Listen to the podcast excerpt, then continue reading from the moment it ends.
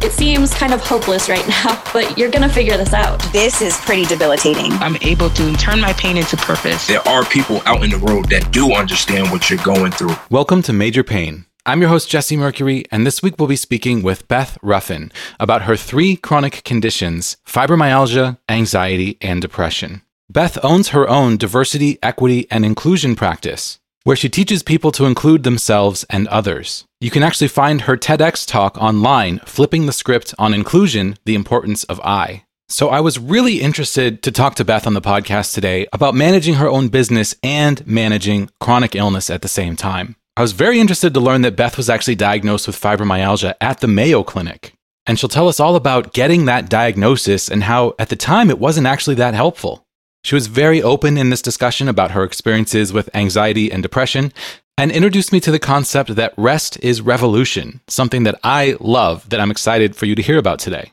Beth hosts her own podcast called You Belong Here with Beth Ruffin, and I'm very excited that I actually have an appointment scheduled to record an episode for that podcast myself. Can't wait for that. Can't wait to chat with Beth again, because we had so much fun today. She's an amazing person, so much fun to talk to. She has a really valuable point of view, experience, and expertise, and a very interesting chronic illness story that I'm excited to share with you today. So we'll get to that in just a few minutes. Last week on the show, we spoke with Kara Elof about managing relationships in spite of chronic pain or chronic illness. And this episode actually brought up some really interesting discussion around intimacy and how it can be impacted by chronic illness. So let's jump onto Instagram and see what people were saying about this episode. This comment is from Free Spirit Warrior. I have so much desire to be intimate, but because of my spinal cord disease and chronic pain and neuropathy, when my husband and I are intimate, it can throw me into a full-body flare for days. It's excruciating at times. That is devastating for me and, of course, him, although he is the best hubby in the world and most patient. I'd love to talk more about this. Free Spirit Warrior, thank you so much for your comment. I did reach out and invite them to come on the show. Whenever anyone says they want to talk about something more, you know I am game. Here's another comment from Instagram. This one is short but sweet. This comment is from ShellyBell453. Was very emotional listening to this. It is what I needed right now. Thank you. Shelly, thank you so much for the feedback. Over on TikTok, we got a couple of interesting comments from our friend Sarah, who actually appeared on the show a while back discussing her adverse reaction to the anthrax vaccine. This was a very memorable episode. Sarah was in the military and was ordered to take an anthrax vaccine that made her very sick. And unfortunately, she is one of many. There were actually government hearings conducted around this issue. But because of that, she actually can't take any vaccines now. And of course, we are living in a post-COVID world where, we just went through this massive campaign to vaccinate as many people as possible against COVID. But there are people that cannot take vaccines, people like Sarah, for whom vaccines can be dangerous.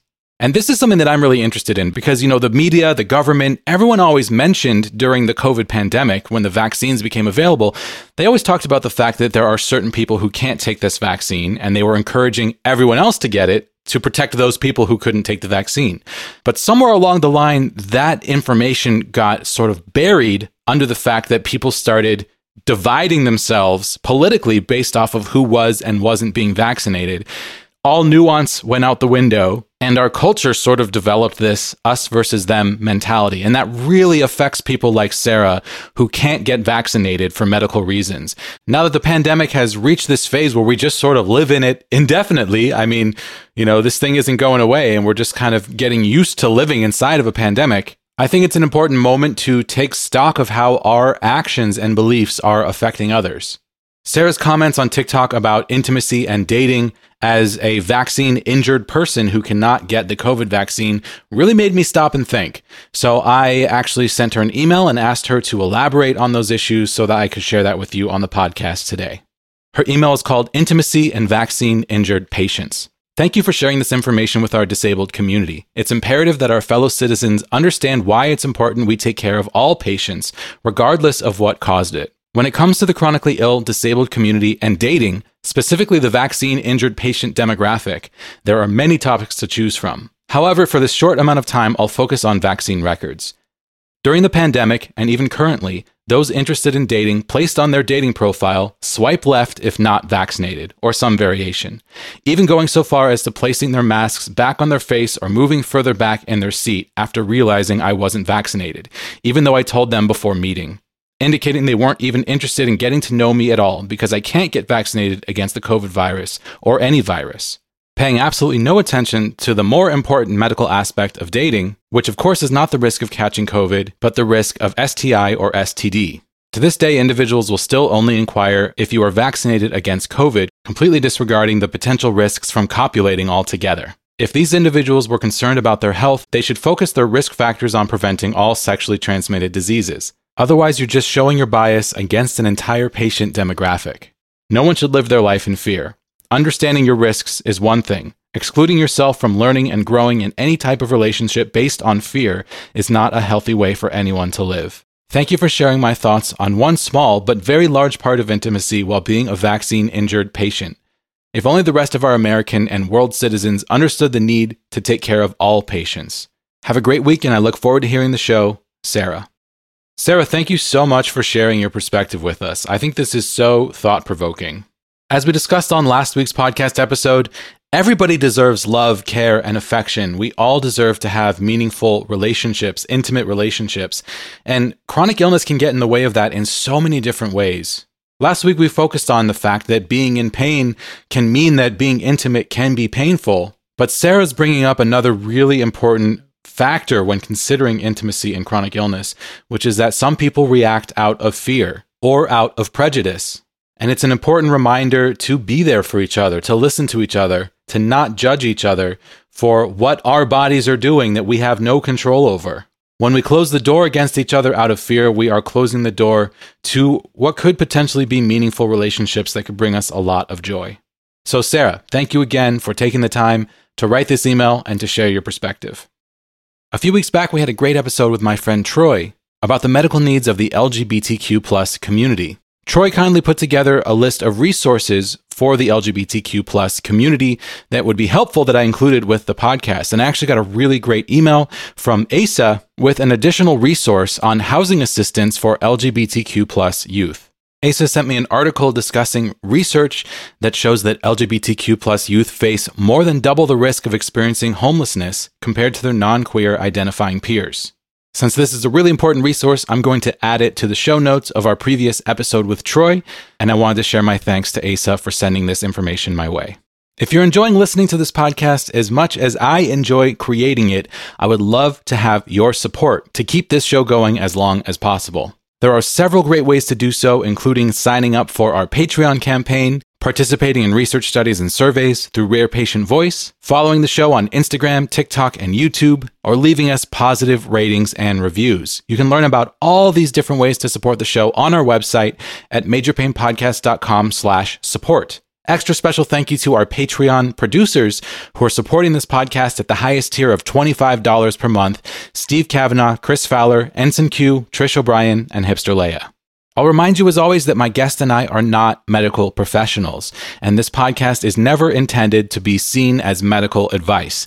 So please do not take any medical action based off what you hear on this show without first consulting your doctor.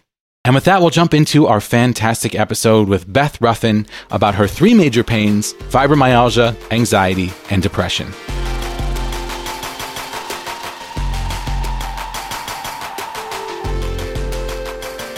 Beth, welcome to the podcast. Thank you for having me. I'm excited to be here. Yeah, I'm really excited to talk to you today. So let's get to know you a little bit. Why don't you tell us about yourself? Sure. So I'm known as the everyday inclusionist. I own a consulting business where we teach people how to include themselves and others. And I started this firm about 4 years ago after leaving the insurance industry for 20 years. Wow. So I'm a business owner. Outside of that, I am a mother. I have a rising sophomore, which I can't even believe. And I'm a cat mom. And then I'm also a daughter of a parent who is getting older. And I think that's part of what fills my days a lot as well. So you teach people how to include themselves. Can you give me a brief rundown of what that might look like?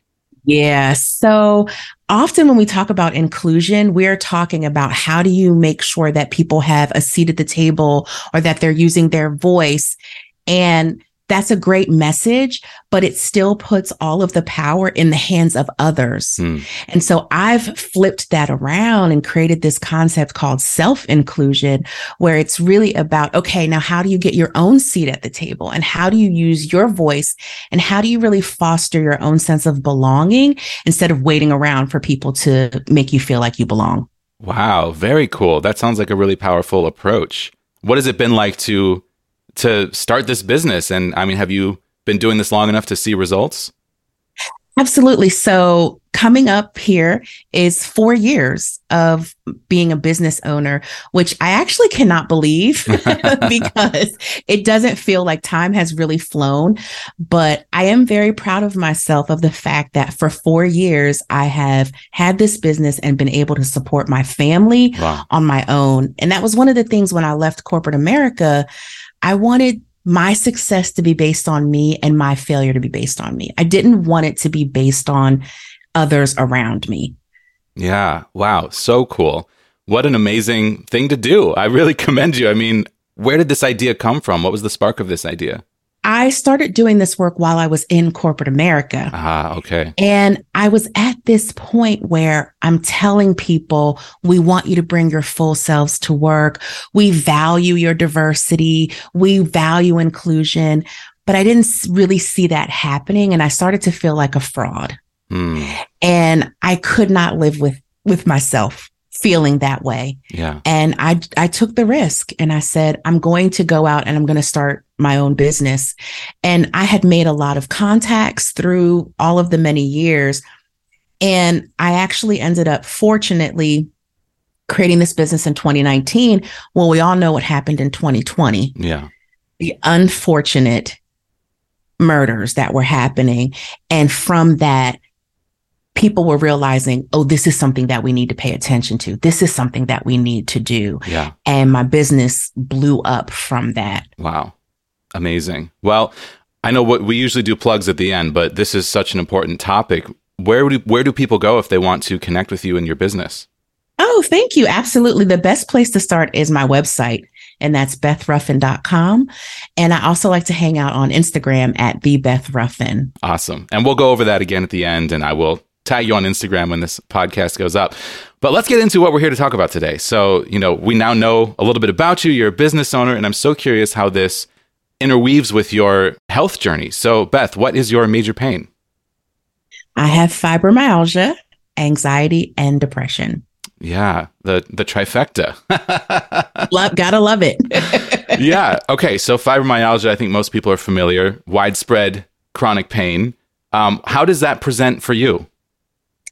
The way I like to describe it is, if you've ever had the flu, it feels like I have the flu every day without the sinus congestion. Mm-hmm. So the fatigue, the sluggishness, the heaviness, the pain, that's what I feel every day. Yeah. And is that widespread, the pain? It is. Just like full body, you know, like when you're sick, you have that full body pain. But for you, it just feels like that's happening all the time. Right. And you don't know. You know, it's like, I laugh when I go to the doctor and they're always like, okay, what's your pain on a scale of 1 to 10? I'm like, I don't know. I'm in pain every moment of every day. I don't know how to answer this question. Yeah, totally. Because the scale changes. And I find it really difficult to describe my pain level unless it's in the actual moment. You know, like, what is my pain at this moment? If I'm trying to describe, like, what was my pain yesterday? I don't know how to describe it. It's so weird. It's like you have to be inside of it to even process what it is. Absolutely. And it's like, okay, so I've given birth. So do I have that type of pain every day? No. Yeah. But that was a couple of hours.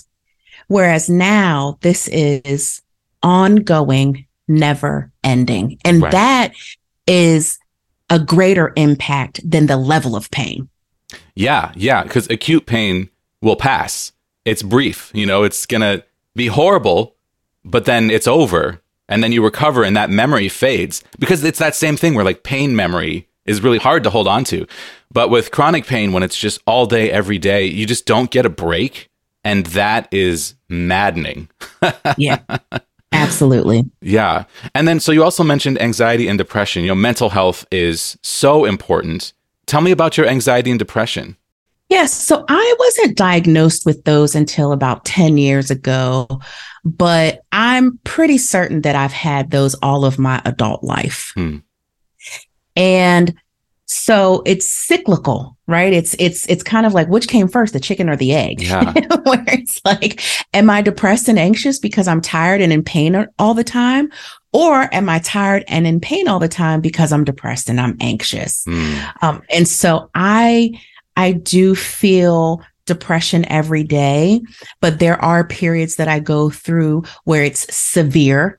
And so I may be in bed for a week at a time. I find myself isolating myself. So, you know, friends will call. I'm not answering the phone. I'm not going out. I'm really isolating myself. And then I do also suffer from panic attacks. Mm. And so probably once a week, I'll have a panic attack that I need to treat with medicine. Yeah. Wow. I really appreciate you being open and sharing all this with us. It's so important to talk about. So, okay. So you have chronic pain, you have anxiety, you have depression, sometimes panic attacks, and you're a mother and a daughter and a business owner. How do all of these things live together in your life? So I had to learn what I could handle. Mm. I had to learn what worked for me. And then I had to learn how to teach people and tell people about that. So, for example, I have limited hours throughout the week, and I just have to let people know, these are my hours. If I don't get to your question in this time, I'll respond tomorrow or within 24 hours.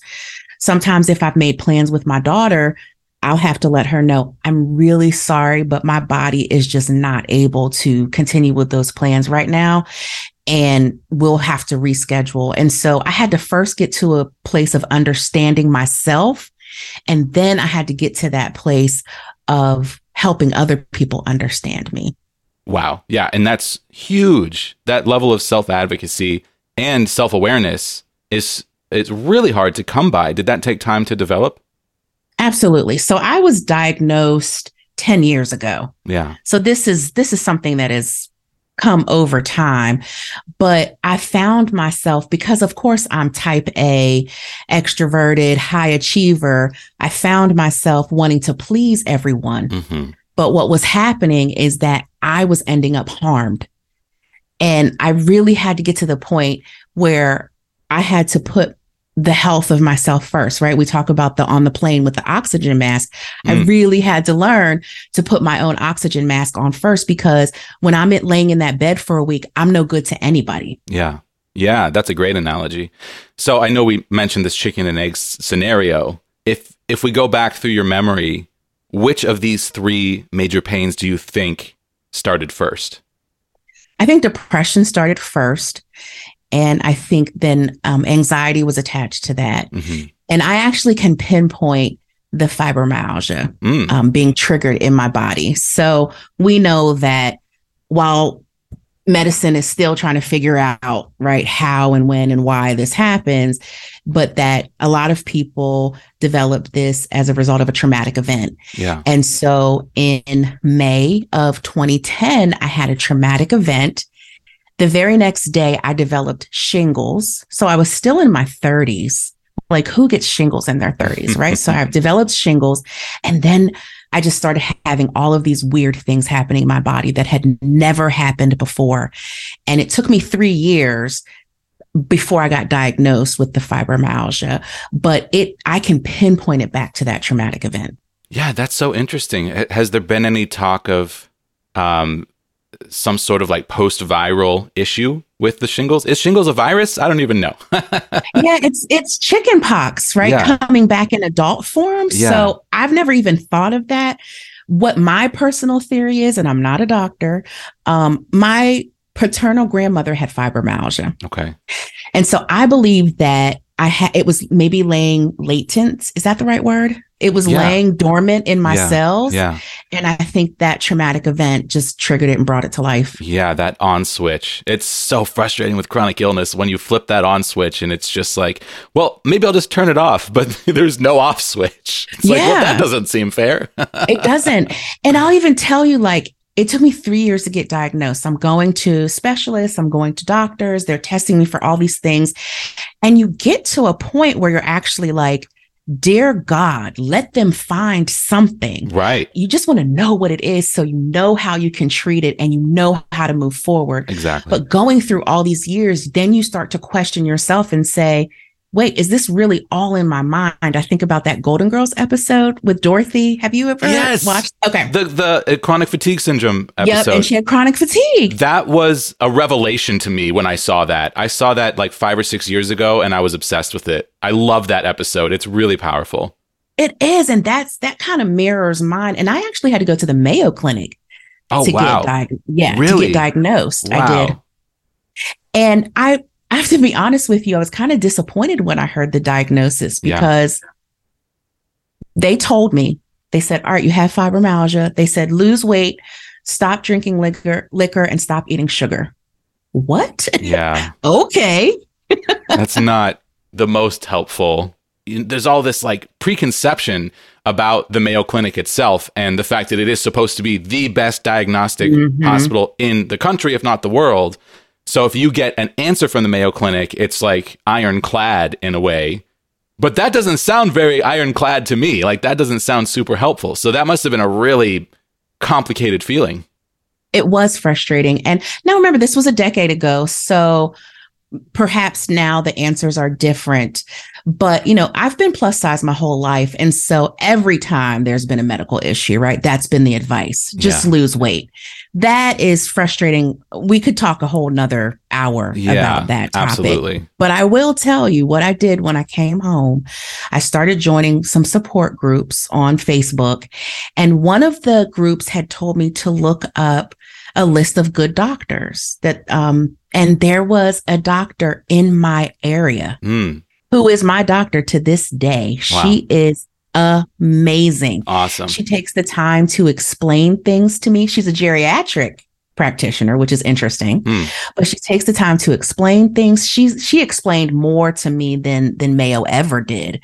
So I'm fortunate that I was able to get that care and nurture after.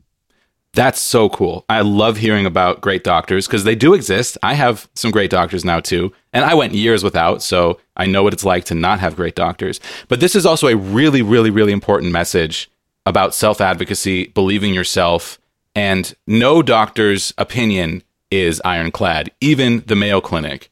You know, if you aren't getting the answers that are helpful to you, that resonate with you, that feel true, you know, sometimes it is worth it to keep looking. It could be the same answer from a different doctor said in a different way that is life-altering because it actually provides support and a path and a plan instead of, you know, lose weight, don't eat sugar, stop drinking. And but that is like a whole thing where there seems to be just like this prejudice in medicine against larger bodies, which is so unfair and inaccurate and harmful. And absolutely. That is, it's a whole topic, but it's something that I am very passionately angry about. I love that you're angry. Thank you for being an ally on that. But, you know, and it's not just doctors, right? It's also society, which I think everyone who has a chronic illness can identify with that because even, you know, I'll tell people I'm really tired. They're like, oh, you just need to work out more. You just need to do this. You just need to do that. You look fine. You know, having an invisible disability is so hard. I remember at one time I had a handicap placard on my car and I used to get stares and looks getting out of my car. You know, people thought I was scamming the system. And so there's just so much judgment. It's hard. Yeah, absolutely. And you know, people go misdiagnosed all the time because doctors are always looking for reasons not to help, you know, and anxiety is another one of them that I hear constantly where, you know, people, and I experienced also, like people go to the doctor, ask for help, and they say, well, this is just your anxiety manifesting as a neurological disorder or as chronic pain or as, you know, gastrointestinal issues. And it's just a constant that I hear people talk about on the podcast, where really serious things are not caught in time or are caught years later, you know, where, I mean, and for me, I just got through a 6-year flare-up where I was on the couch for 6 years, and I'm now up and moving again because I got the, you know, medication and diet and all this stuff that's working for me. And it's really hard not to think about that and just get so angry at lost time. And I don't live there, you know, I can't live there. And I also recognize all of the wonderful things that have come into my life because of that time. You know, this podcast, my amazing partner, the life that I have now wouldn't have been possible. The emotional growth that I have gone through because of that time wouldn't have been possible. So I have acceptance for it now. But at the beginning, it was so hard not to be so angry. It's like, doctors aren't helping me, you know? And I had a big flare up in my early 20s. Like this goes back way more than 6 years, but, at the beginning, the anger was so intense of like, why won't someone help me? Did you go through that process as well? Absolutely. I remember the endocrinologist that I was seeing, he was very mean with me at one point because he had tested me for everything and everything was negative. And he was just like, look, there's nothing. I've tested you for everything. And he actually put me on medication for lupus. Mm. I did not have lupus. I did not test positive for lupus. This is a very hard drug on the body. Yeah. He's like, just take this. And it was kind of like, he just wrote me off. And you're right about that advocacy, because I could have just said, okay, and started taking that. And who knows where I would be now if I'd gone that route. Yeah, totally. Yeah. I was misdiagnosed with Lyme disease, took that medication for a year as well. I mean, I don't think that's as hard on the body as lupus medication. But the funny thing is, like, when you have lupus, that medication could be so helpful. Right. But if you don't have lupus, don't take lupus medication. That's no good. Right. So you finally get a diagnosis with fibromyalgia from the Mayo Clinic. You go to a local doctor who's way more helpful. Once you start to integrate good practices for fibromyalgia into your daily routine, did that help? It did. And honestly, the best thing that I could have done for myself is learning how to listen to my body. Yes, totally. Yeah. Tell me about that. So it's chronic fatigue and chronic pain. And so I have to listen to my body when it has energy. So when I have energy, I'm washing dishes, I'm washing clothes, I'm cleaning around the house. When I don't, and I need to be in bed, I'm in bed.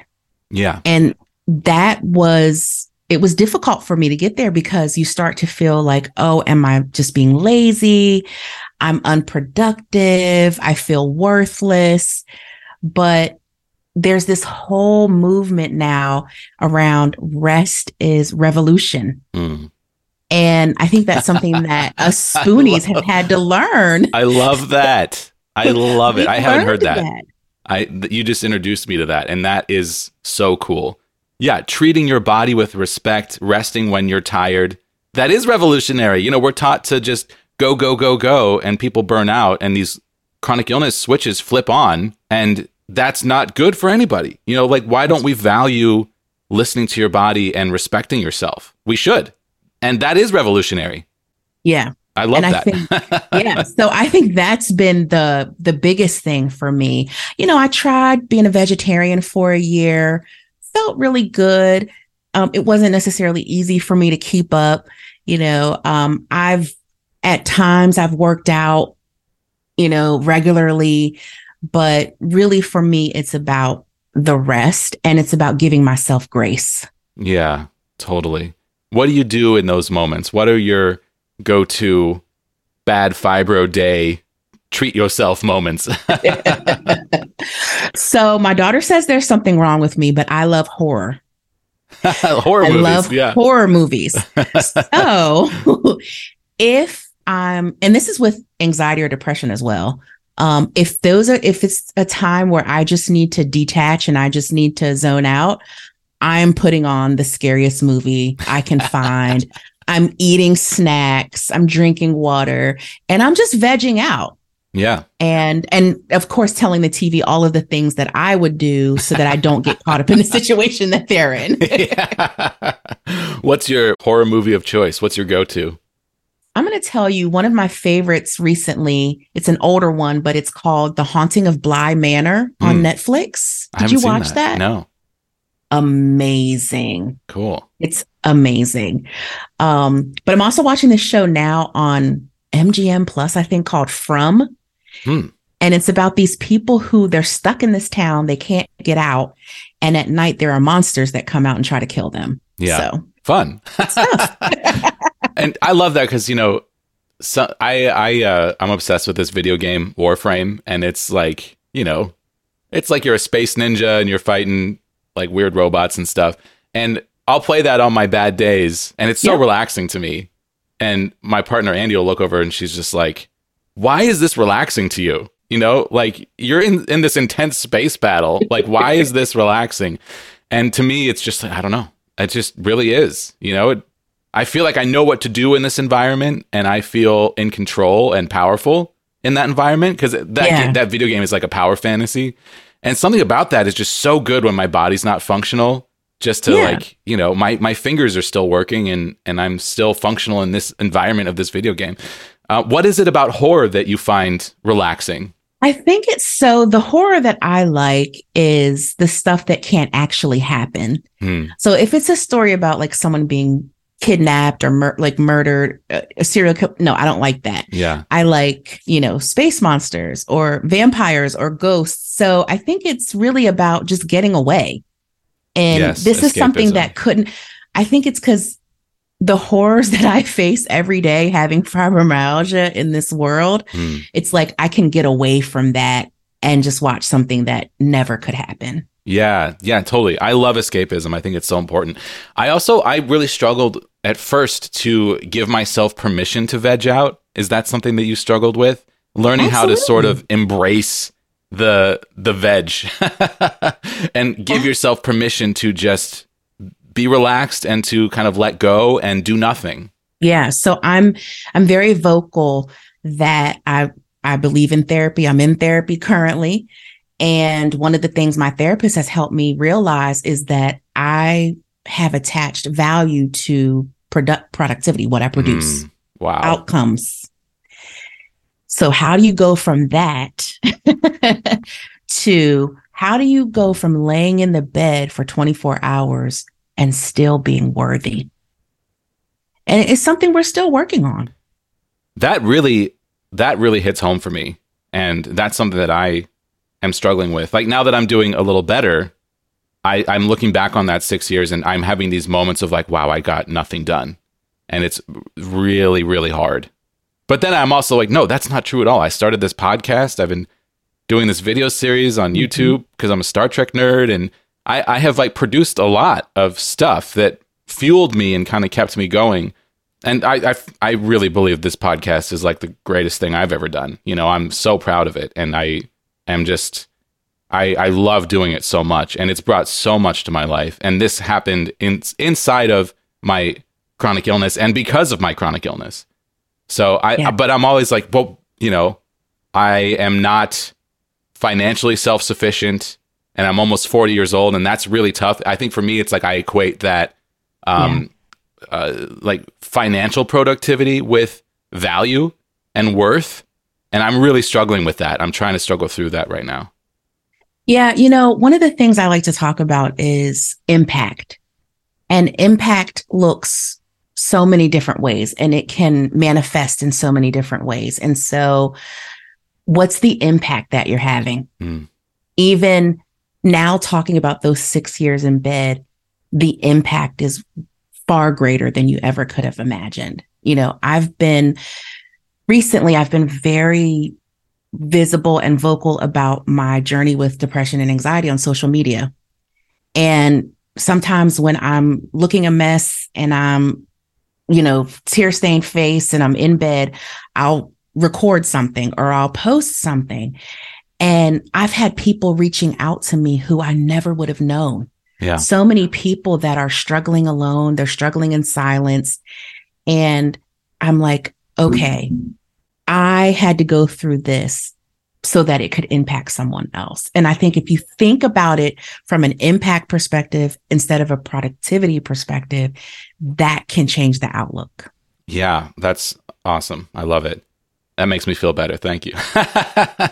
It seems like you've really kind of done some soul searching throughout this and really kind of come through it wiser. Like you have a sense of, you have this like calm, confident presence about you that is really impressive. Thank you. Do you think that being challenged by chronic pain and everything that you've been through, do you think that cultivated that in you?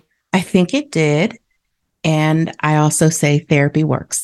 Yeah. I've done a lot of work of digging into who I am. Yeah, I love that. And I'm also in therapy. I can't recommend it enough. If you have a chronic illness, it's so important to have therapy. And not just because it works and is important, but because it will help you in your diagnostic journey. If you are currently undiagnosed, everyone's going to try to blame what's happening to you on your anxiety or depression. So being in a practice to manage that is crucial to be able to pull that card out of your back pocket and say, yeah, well, I'm working on that. You know, I am working with a professional to try to manage my anxiety, because having a chronic illness is anxiety inducing. So I am covering that. So let's look elsewhere. You know, what else could be going on? So I'm really curious to hear about the overlap of your anxiety and fibromyalgia. Is that something that your doctors have talked about? And talking about that chicken and egg situation, are there doctors who have tried to say, well, you have fibromyalgia because you're anxious? No, I mean, my doctor has, again, been very good about helping me think through. I will say, I remember my first panic attack. I was in Pittsburgh, Pennsylvania. I was working and I'd received a call in the morning that just threw everything off. And I didn't even realize what was happening. And my supervisor comes, I call my supervisor because I'm like, I can't come into work. I don't know what's happening. She comes out, she says, Beth, your face is gray. Now, y'all can't see me, but I'm a Black woman. So having a gray face is not good.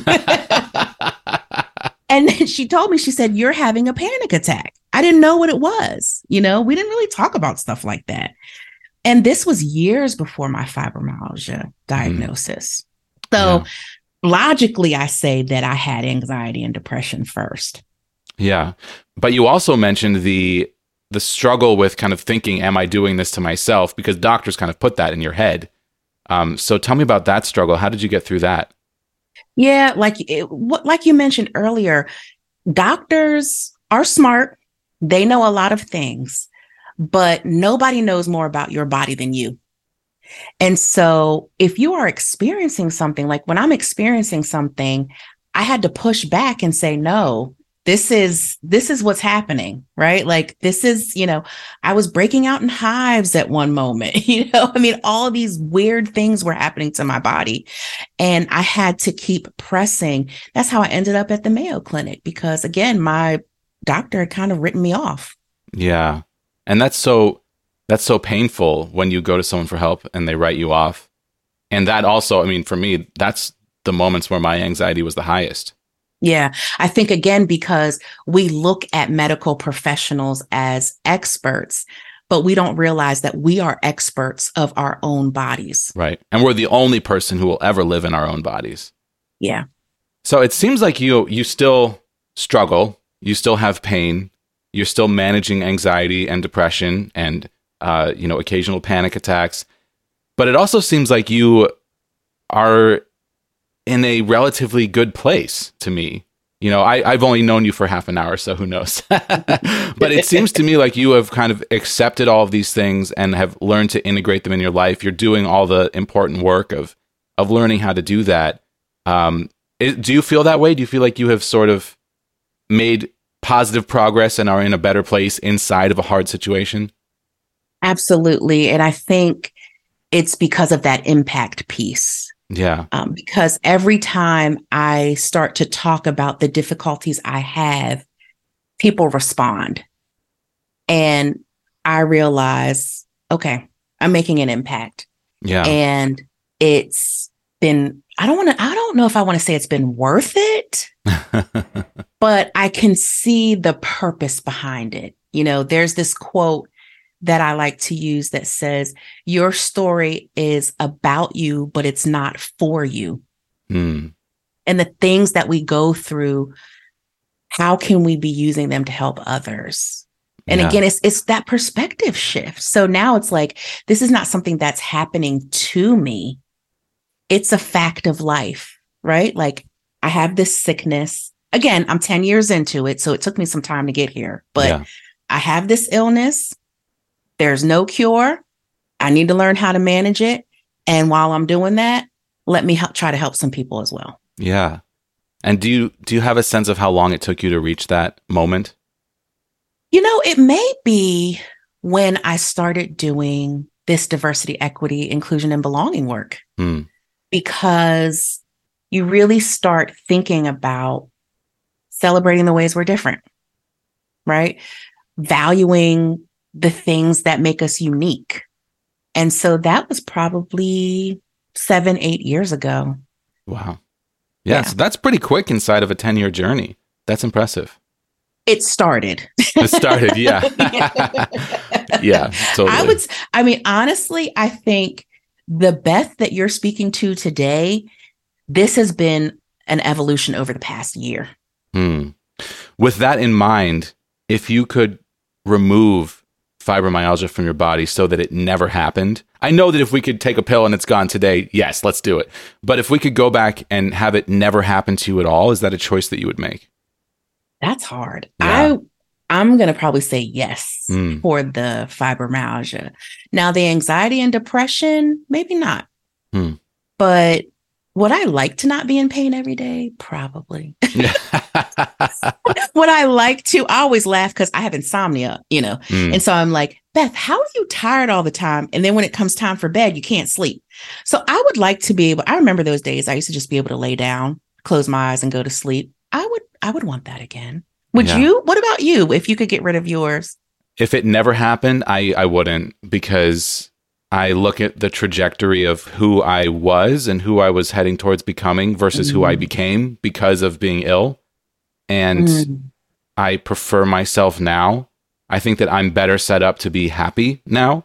Whereas before, it was all about this longing for things that I didn't have, and not necessarily knowing how to go about getting them, but just expecting them to happen anyway, which is so unrealistic. And also just not always knowing how to be kind and empathetic and patient. And those are all things that being chronically ill have given me. And they're very, very, very valuable and very hard to come by. So the place I'm at now, where I have a potential diagnosis, treatment, it's still super hard. And I almost every day wish that I could get rid of it, but I don't wish that it had never happened. Mm, that's beautiful. Thank you. I'm going to reflect on that a little bit more, because I do wonder how it changed the trajectory of my life. I don't know that I've thought through that. I think because I'm just like, okay, it is what it is, and I'm just going to keep moving forward. Well, you know, I talk to a lot of people with chronic illness and disability, and we all share something. It's hard to put my finger on what it is, but it's something where you can look into someone's eyes and know that they've been through it and that they get it. And there's something so affirming about that on like a really deeply human level. And I find people that have been through these types of things just care about others and are compassionate and have empathy. And that is so rare these days. So there's something to it, you know, it's horrible, and we all suffer, and we don't want to, and we're forced to, and then you have to accept suffering. And there's something about that that just like changes something inside of you. It shifts something that is sort of permanent, I think, and profound and important and valuable. So I really believe that there's something, there's always something valuable that comes out of these challenges. You're absolutely right. You're helping me change my answer. You're absolutely right. Well, Beth, I know you have to run today. We're just about out of time, but this has been amazing talking to you. So much fun. I have one more question for you. If you could go back in time, different go back in time question this time. If you could go back in time and give yourself a piece of information or a short message at the beginning of your fibromyalgia journey, when chronic pain first turns on, that switch is flipped. You don't know why, but you know, you in the future knows why and knows that you're going to have to learn to accept it. Is there any piece of information you think you could share that would be helpful? Yeah, my favorite piece of advice ever is you belong here. And when you are someone who has a chronic illness, so often we feel like we don't belong. You know, we might not be able to keep up the way we used to, or do the things we wanted to do, or hang with the people we wanted to. But that doesn't take away from the fact that we still belong, sick and all, that we're worthy and we're valuable. And so I wish that I would have had that message at the beginning of this journey. I think I would have arrived to the point where I am a little bit sooner, that even on my worst days, I still belong and I'm still worthy. I love it. That's perfect. Thank you so much. Beth, remind us where to go to connect with you online. Please feel free to share anything at all that you'd like to plug. Absolutely. Thank you. The best place is to start on my website, which is BethRuffin.com. You can learn all about me. You can click a link to my podcast, which is You Belong Here with Beth Ruffin. Oh, you're a podcaster. Cool. Yes. Yeah. And then Instagram, I'm at TheBethRuffin. And I love chatting with people, making silly reels, and giving out information there. Awesome. Well, I'm going to check out your podcast. That's so exciting. I'm going to have you on it. I'll be there. Let's do it. Absolutely. Well, Beth, what an absolute pleasure to get to know you a little bit today and to hear about your story. Thank you so much for coming on the show. Thank you so much for having me. Thanks for listening to this episode of Major Pain. I'm Jesse Mercury, your host and the producer of this podcast. Artwork by Egg Salad Salad. Our theme music is the song Time Machine from my sci-fi synth-pop album, available at jessemercury.bandcamp.com. Send your thoughts or questions to our email address, majorpainpodcast@gmail.com. You can also use that address to find us on PayPal. Tips are greatly appreciated.